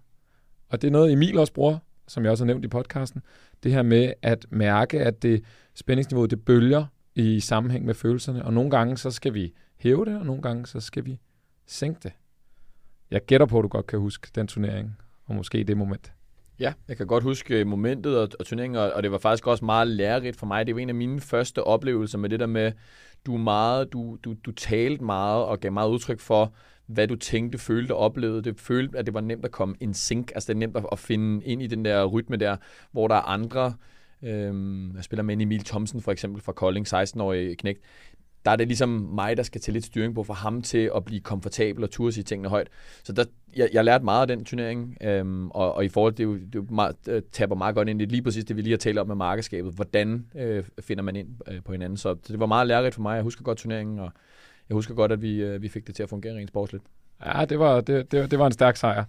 Og så en, en anden ting, som der er rigtig mange, der ikke ved. Og jeg tror måske, jeg ved ikke engang, altså Oscar ved det selvfølgelig, men der er ikke nok ikke mange ud over os tre, der ved det. At øh, for lidt snart halvandet år siden, der øh, startede Movie Game op med, at, og startede jeg op med, at, med de her samarbejder med forskellige spillere. Og vi skulle selvfølgelig have noget på skrift med nogle, øh, med nogle aftaler. Og jeg var ikke øh, super kønte. Jeg havde siddet og trawlet øh, internettet igennem. Men det var begrænset, hvad man kunne finde der. Og der var det simpelthen øh, dig, der hjalp øh, os med at lave de første aftaler i, i Movie Game, og sikre, at øh, der var styr på tingene, og der var rene linjer mellem øh, mig, Oscar og Carla. Og du sad ligesom som en øh, uafhængig bisider konsulent og øh, konsulterede øh, begge sider. Det øh, tror jeg aldrig, jeg har fået sagt helt tak for, så det vil jeg gerne gøre under. Tak for jeg det. Jeg tror faktisk, jeg har glemt at sende en faktura på det.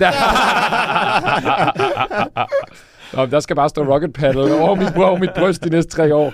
Det, øh, tak, tak for hjælpen, Kipster. Øh, det har jeg fået sagt, og det betød meget. Jeg var lidt, øh, på herrens mark der i starten og savnede lidt øh, hjælp, og der, der står du klar. Det er ikke sikkert, at Oscars to anekdoter er lige så positive som mine. Vil jeg Jo. bare lige sige. Jo, jo. Den ene er.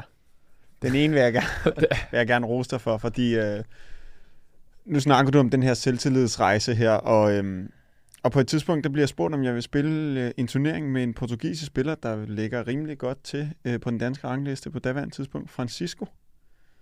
Og jeg har set ham spille, og jeg tænker, han spiller sgu fedt ham der. Flot teknisk. Fl- meget flot teknisk. Og, øh, og han spørger sig, om jeg vil spille en turnering med ham i Odense. Så siger ja, det vil jeg da helt vildt gerne.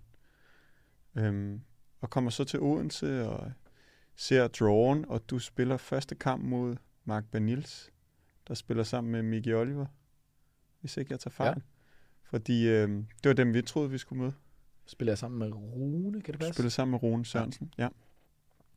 Og jeg forventede, at jeg skulle møde den her top spanske spiller. Han spillede virkelig godt. Øhm, men ender som I trækker det længste strå i en, i en tæt kamp. Og, øh, og så møder jeg Kim for første gang der. Og, og Rune, og tænker, øh, Rune har sådan lidt øh, hjemmebrygget teknik. Du er lidt mere teknisk velfunderet, det ser godt ud, men tænker stadig, ah, da vi står og slår ind, den, den, kan godt, den kan vi godt tage, den her, tænker jeg. Og øhm, så går der vel en, en 40-45 minutter, og 0 og 1.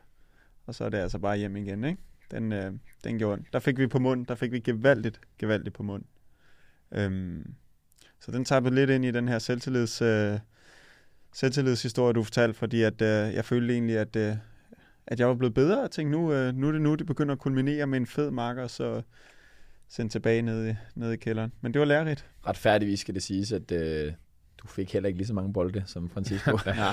det, det er den ene ting, og jeg kan jo øh, returnere den med, at øh, jeg var jo marker med Sofus Syndrom i en periode, da du så overtager ham den Mm. mm. første turnering efterfølgende, der, der skal jeg så spille sammen med Alex Laugesen mod dig og Sofus, jeg tror det var over i Kolding, og der mener vi taber 0 2. Øhm, Ah, ja, Så, øh, så Ja. jeg har også været på den anden ende af, af, en- af en røvfuld til dig.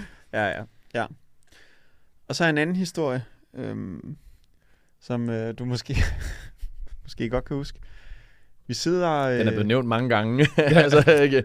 Den er, er fortalt mange den gange. er, er ikonisk i Reggae Club. Nu kommer den ud til hele paddenmiljøet. Og retfærdigvis spurgte du om tilladelse til at fortælle den her historie Ja. her, og det, øh, Ja, selvfølgelig. Fordi at, øh, du nævnte lidt tidligere det her med, at øh, nu skulle du til at øh, finde noget finansiering til øh, Paddelmand. Og, øh, og det havde vi en snak om på McDonald's klokken 1 om natten i Skjern. Nej, IKAST. jeg tror det er IKAST. IKAST. Øh, klokken 1 om natten, vi har spillet, og det trak ud ude i centret, så er vi en masse fra Reggae Club derude og spise sammen på McDonald's. Og øh, Richard er nysgerrig og spørger ind til Paddelmand, og øh, hvordan finansierer du? Jamen, det gør Kipster op af egen lomme, fortæller han, og han siger, "Jamen, skal du ikke til at have nogle sponsorer, til, så det kan løbe rundt det her? På det her tidspunkt har Paddelmann, øh, det er seks afsnit inden, eller så det er meget, Ja. meget, meget tidligt. Ja. Og Ja. noget, hvor vi stadig prøver at finde vores ben i det, og, og det er Ja. ja. rigtigt, Richard han spørger, og han spørger, og han spørger igen, og han spørger en fjerde gang. Ja, han spørger mange gange, Ja. ikke? Altså, skal du ikke til finansiering, og det, det kan du da ikke, øh, det kan du da ikke betale det her. Og, og så på et tidspunkt efter 4-5 gange, hvor Richard har spurgt, så får Kim altså nok, og så, så kigger han på Richard og siger, Richard, there's one thing you need to know about me. I'm disgustingly rich. Og, og, og hvilket, hvilket ansigtsudtryk lavede Richard så? Det, oh, Mr. Gipster, so rich. ja, ej, det var hyldende morsomt, og det, fik, det har vi fået mange gode grin ud af, for vi har godt nok genfortalt den historie mange gange. Det er rigtigt. Og, og, og til dem, der sidder og lytter med derude, nu har Oscar genfortalt historien, og sådan et, et lille faktatjek på den, det er, at den er gengivet fuldstændig korrekt. Ja, Øhm, Godt. så der er... Øh, øhm, og det, det, Med Han er- han er.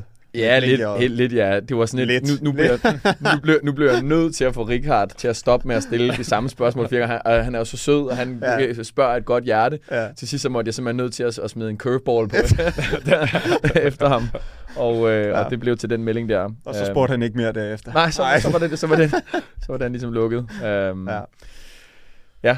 Så øh, det er en, øh, en, en korrekt anekdote, og Ja. en, der, har, øh, der er, er meget legendarisk, og et, en, der hænger ved. Ja. Øhm, ja, nogle gange kan jeg godt lide at tale i, i overskrifter, og det var, øh, det var en af de gange. Ja, ja det var fedt. Jeg har også stående i mit øh, dokument, øh, Kipster, at øh, du har en historie med fra en pokerturnering står der, at du måske havde øh, starten på en historie fra et øh, poker bracelet win. Ja, og den vil jeg gerne lige vende tilbage til. Der er en historie, som nu snart, det, det, det, det er jo tilbage til CV'et her. Ja, det du har ret. Øhm, og der er en historie, øh, som jeg lige gerne vil fortælle først. Jeg er jo øh, ligger nummer et i Danmark. Vi vinder den, jeg vinder den allerførste turnering. Øh, jeg har en, en spansk professionel spiller med, meget randomly, som mere eller mindre er Messi, der kommer til Serie 3 og vinder turneringen alene. Han var rigtig, rigtig god.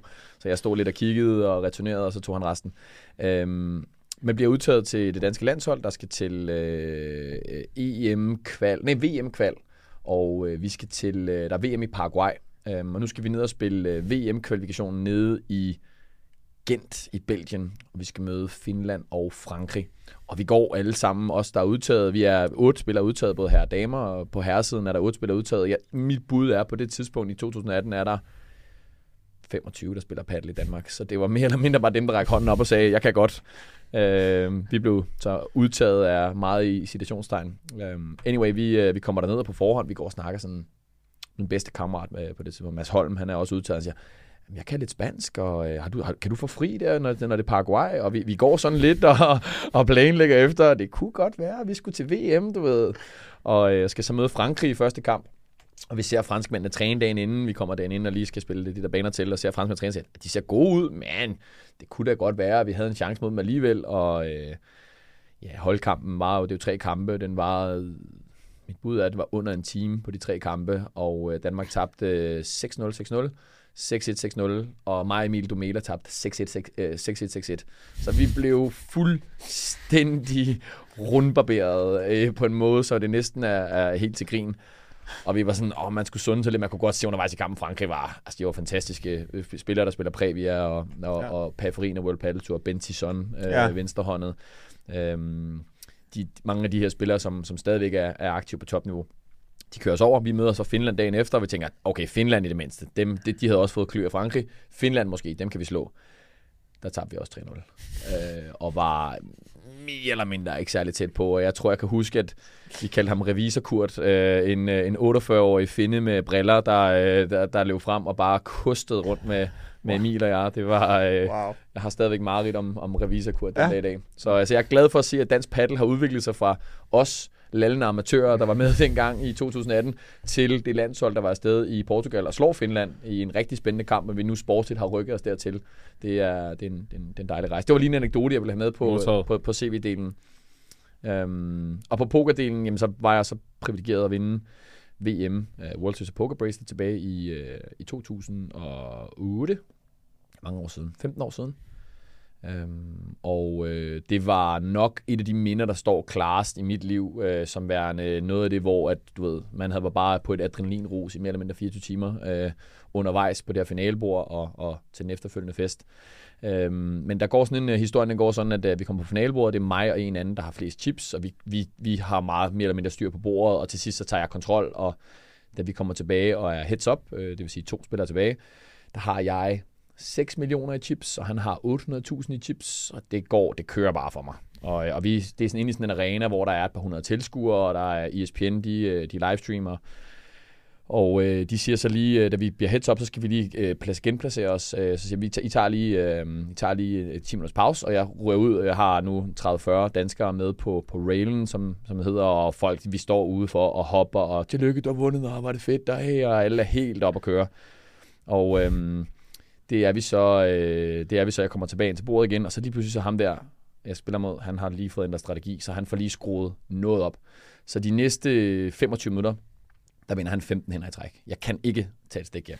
Og fra at vi lige har stået og faret til lykke, du har vundet, og 600.000 dollar og et bracelet, og du ved, der er kun en anden dansker før, der ham før mig, det var en his- historisk øjeblik, til man lige pludselig sidder der, hvad skete der? Så kommer ham, speakeren, announceren, han kommer så over til os og siger, øh, I faktisk det er faktisk meningen, I skal have pause nu, altså dinner break, men nu er vi alligevel samlet, og tilskuerne er her, og folk sidder og følger med på stream og sådan noget, vi ikke bare spille videre. Og der er jeg heldig, jeg, jeg er meget rystet på det tidspunkt, jeg var heldigvis fattig nok til at sige, nej, vi skal have den pause.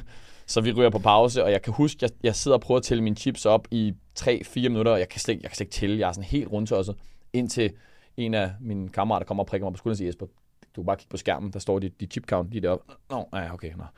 videre ud, og vi rører væk øh, op på Rio og spiser. Jeg kan slet ikke spise. Altså, øh, maven den snorer, og det hele det kører. Og, øhm, men så er der sådan en, en lang gåtur fra det der casino tilbage ned til øh, gulvet der, hvor vi, hvor vi spiller turneringen ned på den konferencesal. Og øh, der får jeg sat, får jeg sat, det bliver lidt, øh, øh, jeg får sat sådan et headset på, og øh, øh Eye of the Tiger. I, Nice, øh, nice. og så går vi, øh, så jeg, dem jeg har været ude at spise med en 5-6 gutter, de går sådan foran, i sådan en, i sådan en bue foran mig. Så vi går ned ad den der lange gang ned til Rio, der er måske 6-7 minutters gang. Og jeg hører Eye of the Tiger, og fra at jeg har, det sidste gang ham der, han har set mig, til, øh, hvor jeg står og er helt, helt rundt på gulvet, så går jeg ned ad den der gang der og får pumpet mig selv op og energi i, og nu, nu kører det, nu skal vi tilbage, og du ved, til sidst ender med at gå og skyggebokse ned, og folk de kigger og siger, hvad er det for en sindssyg mand, der går der? Så jeg ender med at stå nede på bordet, og to inden vi skal starte, så står jeg med headset på, og stiger ham der i øjnene, og bare skyggebokser, du ved. altså sidste gang han så mig, der var jeg i tårer og helt ødelagt, og nu står han der, og han tænker, hvad fanden foregår der? Og øh, ja, så får jeg... Øh, så får jeg, jeg, jeg er bagud på det tidspunkt, men forvent matchen igen, og ender med at, øh, og, ja, at trække det længste strå, og blandt andet på meget hård psykologisk øh, øh, krigsførsel. Øhm, det må man godt i, i, i elitesport. Det må man gerne. Øhm, så jeg endte med at, at tage den hjem, og så endte historien lykkelig, men, øh, men det var, øh, jeg synes, det var den der sådan, fornemmelse af at gå ned igennem øh, som en bokser på vejen. Ja. til, en, øh, til en match. Det var, øh, det var, det var spændende. Det kan godt være, at du skal tage den med i øh, erfaringsrygsækken. Skriver jeg lige øh, bagud der, at øh, øh, Oscar. næste gang man er nede lige lidt of the Tiger. Ja, øh, men- øh, break nede, og det, det, er, øh, altså, det er mest den der sådan, rejse fra, at jeg har siddet der helt ødelagt til, at, øh, at, øh, at man kommer tilbage med en helt... Det der med at kunne ændre energien. Mm. Øh, så der er, sådan en, der er to ting, du kan relatere til paddle. Dels er der sådan entrance, det der med, at vi præsenterer spillere til store kampe. Dels er der det der med rent sportsligt at kunne ændre energien øh, og finde noget nyt frem, når man, når man føler ikke, at tingene kører. Det er du jo også god til. Det kan være, at jeg smide en lille anekdote ind for Kolding der. Hvor at uh, mig og Richard, vi spiller mod uh, Kipster og Frederik Schäfer i første runde. En dygtig nordmand. Og en, selvfølgelig en dygtig dansker. Og, øhm, og første sæt starter Kippen i højre. Og øh, ja, det var ikke lige til jeres fordel. Uh, jeg tror, den bliver 6-2 første sæt. Ja. Hvorpå I så bytter side. Jeg spiller jammer lidt. Nah, Jeg spiller du er jammer. over for gode, over for gode modstandere. Det er svært. det, det er svært. Rigtigt. Rigtigt. Øhm, I får byttet over, og øh, Kim tager så venstre siden i anden sæt, og jeg tror endda, vi, vi starter godt ud og kommer op med et break til 1-0. Og øhm, så er vi så nede med breakball i anden game. Vi kommer op i en volleyduel, som jeg skal vinde 100 ud af 100 mod Kim. Ender med at tabe den her volleyduel, hvorpå Kim han nærmest kigger over på mig, og så råber han bare ud i hatten. Jeg kigger faktisk på Frederik. Jeg kigger ikke på dig, jeg kigger på Frederik. Men jeg, men jeg råber det, så du kan høre det. Nå, Selvfølgelig. det gør du alligevel. jeg tror helt halv kunne. Hvad det, du, du siger, øh, jeg har den kryds. Giv mig den kryds, siger han. det, og det siger Richard, take it easy. Åh, oh, det var svært at take it easy der. Shit, mand. Men det er du dygtig til. Øh, det, er, er du. det, er, det er elitesport, og det er øh, en, en del af gamet. Jeg, jeg synes, at så længe at man ikke retter, øh, bliver ondskabsfuld den anden vej, øh, eller, eller, og så længe man spiller fair, øh, man ikke snyder og, og ting og sager, så, øh, så vil jeg sige, at når elitesport, og specielt dig, som jeg, som jeg kender godt, og hvis jeg kunne få lov til at, at komme lidt i hovedet på dig, så skulle jeg med glæde gøre det. Ja. Øhm, så det var bevidst, at jeg gjorde det, men egentlig også bare for min egen skyld, for min egen selvtillid, pumpe mig selv op og få Frederik til at tro på, at det her det nok det godt kunne komme til at fungere. Så det er sådan en blanding af mange ting. Øhm, det er faktisk mindre rettet mod dig, end du tror. Det er mere rettet i- internt på vores, øh, på vores bane, men hvis det, hvis det kan bringe dig lidt ud af fatning, så... Øh, Det er meget svært ved at Hvis- tro på, men hvis- jeg hører, hvad du siger. Hvis jeg hører, man vil dykke endnu længere ned i øh, psykologisk warfare i forbindelse med elitesport, så kan jeg anbefale Brad Gilbert, Winning Ugly. Men øh, det er nok ikke noget, nogle værktøjer, man skal bruge mod sine træningskammerater, vil jeg umiddelbart øh, anbefale. Ej, det går begge veje. Det går begge veje. Altså, øh, Jeg gør altså, det på min måde, du gør det på din måde. altså, Jeg der- siger ikke sådan noget der. Det er, det er meget normalt, når man spiller mod dig, at hvis man er oppe og misse en eller anden relativt nem vi borer, at så kan man godt, og man står tæt på en, så kan Ja. man godt få brøl lige op i Ja, fjeset. det Let's go! Ja. Let's go! Sådan, altså, Go! jeg laver en eller anden, en eller anden uprovokeret, og, så, og så, så, øh, så får, man, øh, får man lov til at høre det. Så det er, det er din måde. Det er og- det, vi gør det på hver vores måde. Ikke? Ja. Men øh, Ja. vi er fjender, når vi er på banen, gode venner, når vi er færdige. Ikke? Det synes jeg, vi er gode til. Sådan er det også, når paddelnørderne møder hinanden. Så, så tror jeg, man Ja. skal have ørebøffer på, eller et eller andet, for ja. ellers så er, der, så er der larm. Vi hopper faktisk direkte til det sidste segment i dagens podcast, og det er quizzen. Jeg har bare stående Jeg har, jeg har en ting med, jeg gerne vil. Ja, kom med det, kom med det. Sidste ting, inden vi går til quizzen. Kom med det. Grunden til, at jeg blev inviteret til det her afsnit, er jo også øhm, på grund af den her Reiko-episode, og der Mhm. er tusind mennesker, der har spurgt mig til det efterfølgende. Det er jo godt, der er mange, der lytter med til jeres podcast. Øhm, og jeg, jeg vil bare sige, at jeg synes, at det er på en eller anden måde, øhm, skal jeg sige, hyggeligt, at øh, en 40, nogle af 40-årig mand, øh, øh, som Reiko, som virker som om, at han har godt familieliv, et spændende arbejde, arbejder med unge, unge mennesker og udvikler dem, han, øh, at jeg på den måde fylder så meget i hans bevidsthed, som jeg nu gør. Øhm, hver gang jeg går ind i et paddelcenter, så, så, så vil han i dialog. Han vil, han vil kontakt på en eller anden måde. Og nogle gange så er det hyggeligt, så kommer han og snakker, og alt er godt, og andre gange så bliver han sådan lidt konfrontatorisk og sådan lidt, øh, lidt, lidt offensiv, og der, der er jeg måske, der trækker jeg mig lidt fra det. Øhm, men nu har jeg ikke rigtig haft så meget tid til at, at, at, at tage ud og spille med ham ude i Brøndby, øh, og derfor så, øh, så øh, er der, der er et eller andet nuttet over, at han nu også har behov for at, f- at føle en trang til også at kalde mig ud øh, i, i, i, i jeres fore her. Øhm, så, så, så Række, jeg vil sige, at du ved, du har mit nummer, øhm, du kan bare ringe, og hvis du har glemt mit nummer,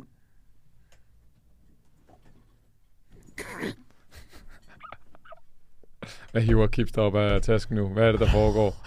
Wow. Hvad er det, der foregår? Ej. Ej! tage en, en stegepande med til ham og lige, øh, Wow! og lige skrive en, øh, en, en lille autograf her. Og øh, mit Og- nummer er her, Reiko, hvis du gerne vil i dialog og kontakt her. Og, og, gre- og grebet kender du? Grebet kender du, Ja. yeah. Reiko? Det er, det er ligesom, øh, nu, øh, nu ved du, øh, du, Det er du, meget der. ja, du, du, du tager endelig bare kontakt, Reiko. Det, det behøver ikke være konfrontatorisk. Vi kan altid snakke hyggeligt, og du ved, jeg, jeg, jeg, jeg savner dig. Så øh, den er til dig. Jeg kan sige, at vi har jo Wow. en, vi har jo en messengergruppe. Øh, øh, mig, Oscar og Reiko. Og der tror jeg også, han nævner dit navn tit. Han vil jo rigtig gerne spille en kamp mod dig. Og det, kan, det er nok det, han vil spørge om, når han, øh, når han får nummeret på den øh, legendariske Tefal. Ja, så øh, jamen, prøv at høre, det er... Øh, det er, det, det, det er sgu hyggeligt, øh, men, men lad os gøre det på den hyggelige måde, og ikke på den her konfrontatoriske måde, Reiko. Du ved, jeg, øh, jeg, synes, øh, jeg synes, du er en, top 100-spiller, og jeg, jeg, synes, du er, jeg synes, du er god og gør mange gode ting i, i dit virke, så, øh, så du ringer bare, hvis det er. Stærkt, stærkt. Jeg- skal næsten lige komme over den der, men vi, Wow. bliver, vi bliver nødt til at hoppe øh, videre til quizzen. Vi har holdt øh, producer Erik indespærret i lang tid. Sådan er det, når vi har en øh, kyndig og hyggelig gæst øh, på besøg. Det, der står i mit manuskript, det er T10 VPT. Og spørgsmålet er simpelthen til jer, hvem der på nuværende tidspunkter ligger top 10 i verden på dameranglisten VPT. Og Så krible. jeg har snakket lidt med dig, Kipster, om, at vi har et øh, vedmål for lang tid siden, som øh, du vandt. Det betyder, at jeg skylder dig fem øh, træningstimer. Vi har skrevet lidt frem og tilbage og tænkt, jamen jeg vil gerne smide en øh, match-worn t-shirt i puljen øhm, af den trøje, jeg havde på mod øh, LeBron og Galan. Men Movie og Game vil gerne donere en ting mere. Øhm, det må være op til dig ligesom at vælge, hvis der bliver svaret korrekt på det her spørgsmål. På de, hvem der ligger top 10 i... Der skal ligges top 10. I må lave en fejl. Det er det, jeg har stående. Jeg skal have top 10 på dame-ranglisten. Men hvad er, hvad, er, hvad er en fejl? Altså, Jeg kan En- en- kan, må, det behøver ikke at være efter 1, 2, 3, 4, 5, 6. Nej, nej, nej, nej. Du behøver ikke ramme. Du skal nævne top 10, så, så i hvilken rækkefølge du kører, det er jo, øh, det er jo op til dig. Jeg sidder med den, den opdaterede, skulle det meget gerne være, øh, Det bliver dig, der skal trække ranglisten. dem Og det er jo VPT-ranglisten. Jeg kan kun fire, eller jeg kan kun seks. Ja, 6 er helt sikkert. Dem kan du bare komme med så. Ja, de seks, det er selvfølgelig uh, Adi Sanchez, Paula, Paula José Maria, Korrekt. det er um, Bia Gonzalez, Korrekt. Delphi Brea, Korrekt. så er det uh, Salazar og Korrekt. uh, Gemma Triay. Korrekt. De seks er jeg ret sikker på, det er de seks bedste spillere. Derfra, så Er det ikke 7? seks desværre. Nej, lad os bare sige det er syv. Nej, øh, jeg, tæller, jeg tæller det til 6. Det, øh, der bliver sagt øh, Paula Rosemaria, Ari Sanchez, der bliver sagt Gemma Triay, Salazar, der bliver sagt Bea og Delphi. Ja, Ja. okay. Marta. Marta Ortega er også korrekt. I øvrigt lige et skud ud til øh, Salazar. Øh, enormt behagelig, øh, og øh, vi har haft med en at gøre i, i match-regi, og øh, er øh, sådan en, der virkelig forstår at give noget af sig selv, øh, rent personlighedsmæssigt. Jeg har haft, øh, har, har haft øh, arrangementer med hende. Hun er fremragende. Så på, på damefronten er hun øh, også en af mine, mine yndlingsspillere. Fin, og fint på, fint på engelsk, og har jo en smuk, smuk, smukt strakt arms bandeja eller Udi Botello. Altså, det bliver jo ikke flottere. Ja. En genial gancho, hvis jeg selv skal sige det. Eller Mark Møller, ja. Ej, det ved jeg ikke, om jeg kan komme svinge mig op på det niveau. Nå, vi har Så vi syv. har, vi har syv. Jeg, jeg ved sgu ikke, om... Jeg, jeg, jeg har ikke lige nogen... Øh... Jeg synes, Hvad med hende der portugiseren? ja, jeg synes, jeg så forleden World Paltour lave på 100 fødselsdag, og så plejer der også at stå deres rangering. Jeg mener, at hun er nummer 10. Jeg er ikke sikker. Jeg synes, vi skal... Øh, hvad er det, hun hedder? Sofia Araujo. Ja, Araujo. Araujo. Ja, jeg, jeg smider hende ind også. Det er fuldstændig korrekt. Hun ligger nemlig nummer 10 på ranglisten. Ja. Ja. Det er rigtigt.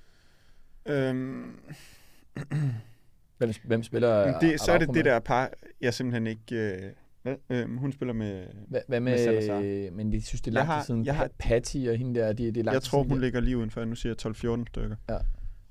Øh, jeg kan ikke huske, hvad de hedder. Og det er forfærdeligt. Prøv at beskrive dem. Men det kan jeg godt. Hende, rigtig robust, stærk, lidt ældre, højresidespiller med Barbola. Ja, jeg har, jeg har trænet med hende. Hun spiller fedt. Er det hende, der hedder, hedder hun Icardi? Nej, men jeg spørger, om det er det, hun hedder. Tamara, hedder Tamara Icardi eller sådan noget. Er der ikke en, der hedder Er det, er, er det, det, det, der bliver Jeg svaret? spørger, om det er det, hun hedder. Ved du, hvem Der er, jeg der, er en spiller, om? der er en spiller, der hedder det. Ja, ja, så du ved, hvem det er, jeg snakker om. Jamen, det er ikke, du blander to spillere sammen, men er svaret nej, Tamara jeg gør i, i, i, Icardo? Det er det, hun hedder. Tamara Icardo.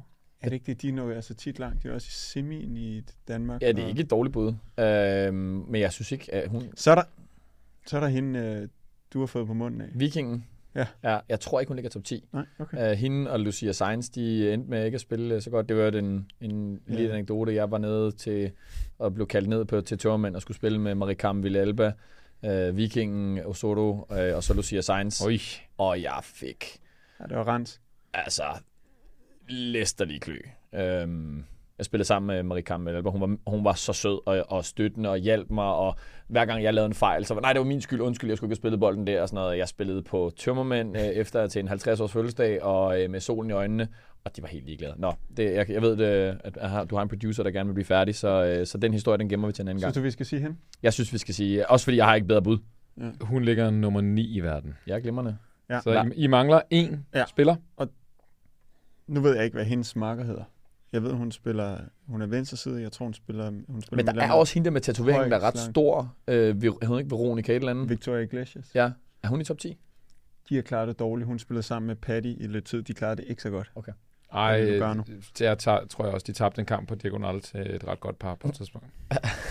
Nå ja, ja men lynhurtigt. Det er, fordi de hævde Mark ind, fordi de sagde, at vi skal have den øh, herre, der er ledig, som spiller mest som en kvinde. så tog de Mark. øhm, jeg ved simpelthen ikke, hvad hendes marker hedder. I Hvad hedder er, hendes så tæt, I er så tæt på. I er så ja, tæt men jeg på, ved det godt, men jeg ved bare ikke, hvad hun hedder. Icardi og... Det, der er ærgerligt, det er, at du blander to spillere sammen, fordi at Tamara Icardo er faktisk venstre Nå, er det hende sidespilleren. venstre siden? Så hende, Ja. ja. hende, med, Babo, Ah, ah, hende okay. med Babola, Ja, det er hende, vi mangler navn det er på. hende, vi mangler. Det er Er hun fuldstændig franskmand? Der er spillet på... Nej, det er hende der. Stærk. Hun, hun er måske 43, 42, 45. Sygt stærk. Spiller det der neon-gul Barbolabat. spillet på Altid diagonal. tagen. Har spillet på diagonal tidligere. Spillede en maratonkamp mod Marta Ortega og Sofia Araujo i øh, Danmark. Og vinder den kamp. Der vinder Tamara Nå, okay, og... Er det ikke nok, at vi kan beskrive hende så detaljeret? Ja, det, det er meget, det er Eller meget, Oscar meget, kan beskrive hende så jeg ved, jeg ved Meget, ikke, jeg er meget, meget tæt på. Jeg Jamen, det, jeg har kun snakket om, øh, om hende mange gange med Oscar, fordi vi stod og så den der maratonkamp, der tog tre timer, hvor hun udmanøvrerer Marta Ortega i crossen. Det, er det rigtigt, der er en eller anden kamp, hvor der var 3 timer og 13 minutter, og vi helt yes. op i en damekamp. Inde i, øh, på kort 2 der. Ej, det er helt sygt. Oscar, det er dig, der skal. Du har, du har været på Ja, diagonal, du har trænet Jamen, med hun hende. er der ikke. Nej, hun spiller der ikke. Nej, men det må være lige før, så Oscar smider noget i puljen til velgørenhed, hvis vi har fem trænere i en match one uh, t-shirt. Hvis Fire, jeg har lovet en af trænerne væk til en anden, men, en trænerne, men, der, Fire. men, men fire. modtaget. Og det bliver udlovet i noget øh, velgørenheds øh, til fordel for KidsAid, så får vi øh, lagt, en, Fedt. lagt en auktion op af en eller anden art. Men det kan være, at vi skal, altså nu Oscar ikke kan, hvad, hvad smider Oscar så i puljen? Ja, I styrer det bare. Jeg skal bare lige... Ja. Fire træninger med Oscar også. Ej, det tilter mig fuldstændig. Må vi få et forbogstav? Nej, nej, ja, altså det første bogstav er efternavn. Det må du gerne. Men altså, det, det, det, det, tæl, det tæller ikke jo. Altså, Nå, så, konkurren- så til stille, så må vi trække kon- ud. kon- Erik, kon- kon- Erik, konkurrencen er slut så jo. Erik det overarbejde. Det, Icardi og... Hvor er Henrik Hansen, når man har brug for ham? Ja, han har siddet og... Starter, okay, starter det med V? Hendes fornavn, Er det ikke Veronica? Eller, øh, nej, det er ikke hende, øh, det er ikke hende, der er Veronica Iglesias. Nej, Victoria Iglesias, Nej. tror jeg, hun er. Nej, nej, nej, nej, nej, nej. Det er en højre spiller Er det der her. noget, noget Vieira? Vieira et eller andet? Er der noget? Ja, det tror jeg lyder rigtigt. oh, det er fornavnet og efternavnet, der er blandet lidt sammen er- der. Vi er er- godt på vej. Vi er der... Hold kæft, det ved jeg ikke. Men hvis, hvis det har et, et, et, en del af navnet, Ja, ja. så... Ja, man kan ikke sidde og sige hele alfabetet, og så sige, det er jo en del, man har en del af navnet. Den, det er et godt forsøg. Oh, Rigtig det godt forsøg. Vieira, altså jeg, Ja. ja. det der, jeg er ret sikker på, at det er et eller andet i det der. Det, det Ah, synes jeg vi, ringer vi, vi, vi, kalder, vi kalder en bosser Virginia Riera. Ja, det var jeg aldrig kommet til. Ah, men det, det, vi har kun stået og set den kamp og snakket om det mange gange. Jeg, Ja. jeg, jeg, jeg, jeg det er jo lidt for skuffet. klart, når jeg sidder og blander dem sammen. Altså, Ja, det er, jo, det er jo ærgerligt. Det er jo ærgerligt. Så, så tæt på, men alligevel så, øh, så langt fra. Men vi må Ja. se, hvad vi ikke kan donere. Vi vil gerne også så øh, give til veldør, velgørenhed. Ja. Og, og nu har du lidt i puljen, og når du skriver, så smider vi gerne lidt mere. den her. Den der må også give mange penge. På. Det kan være, at vi kan få øh, Reiko til at tage læbestift på og lige sætte et kys, øh, kysmål nedenunder, så, øh, så alt, øh, alt godt. Jeg har ikke mere på, øh, på tapetet. Øh. Oscar, har du noget, du vil afslutte? Jeg tror, der skal lyde en uh, stor tak til Kipster uh, for at vil komme, først og fremmest komme i studiet i dag og dele nogle gode historier og uh, få en god snak. Og så uh, tusind tak for alt det, du gør i det danske paddelmiljø, som uh, jeg har været inde på, har du gjort rigtig meget for mig og min, min platform har været med til at sprede uh, budskabet om min, men også hele Danmark uh, og, og vores paddel. Mark har været inde og, og tak dig også, så um, en stor tak for alt det, du har gjort og fortsat gør for, for os og for hele det danske palmiljø. Det, øh, det værdsætter vi meget. Selv tak, og øh, skal jeg gengælde den, så stort tak for at være med til at prøve at presse grænserne for, hvad der kan lade sig gøre øh, rent sportsligt. Øh, være med til at, at tage den der elitesatsning, som vi mangler for at være med til. Der er I to, øh, helt afgjort to af, det, af, af forgangspersonerne, hvis ikke de to mest øh, kompromilløse i jeres tilgang til, øh, til sportsudvikling. Så det, er, det er, gør det mere spændende at, at kommentere, og, det, og vi får ekstremt mange spørgsmål i kommenteringen. Hvor langt er Danmark fra verdenseliten? Og vi er stadig langt, men vi nærmer os med, med babyskridt i den rigtige retning, og der, der er I to af, af forgangsmændene i det. Det er vi glade for, og det må sige at være en værdig afslutning på øh, sæson 2 af Paddelnørderne. Vi håber, vi får lov at fortsætte til sæson 3. Øh, ellers så vil vi bare sige tak for en skøn sæson og et øh, godt afsnit. På gensyn.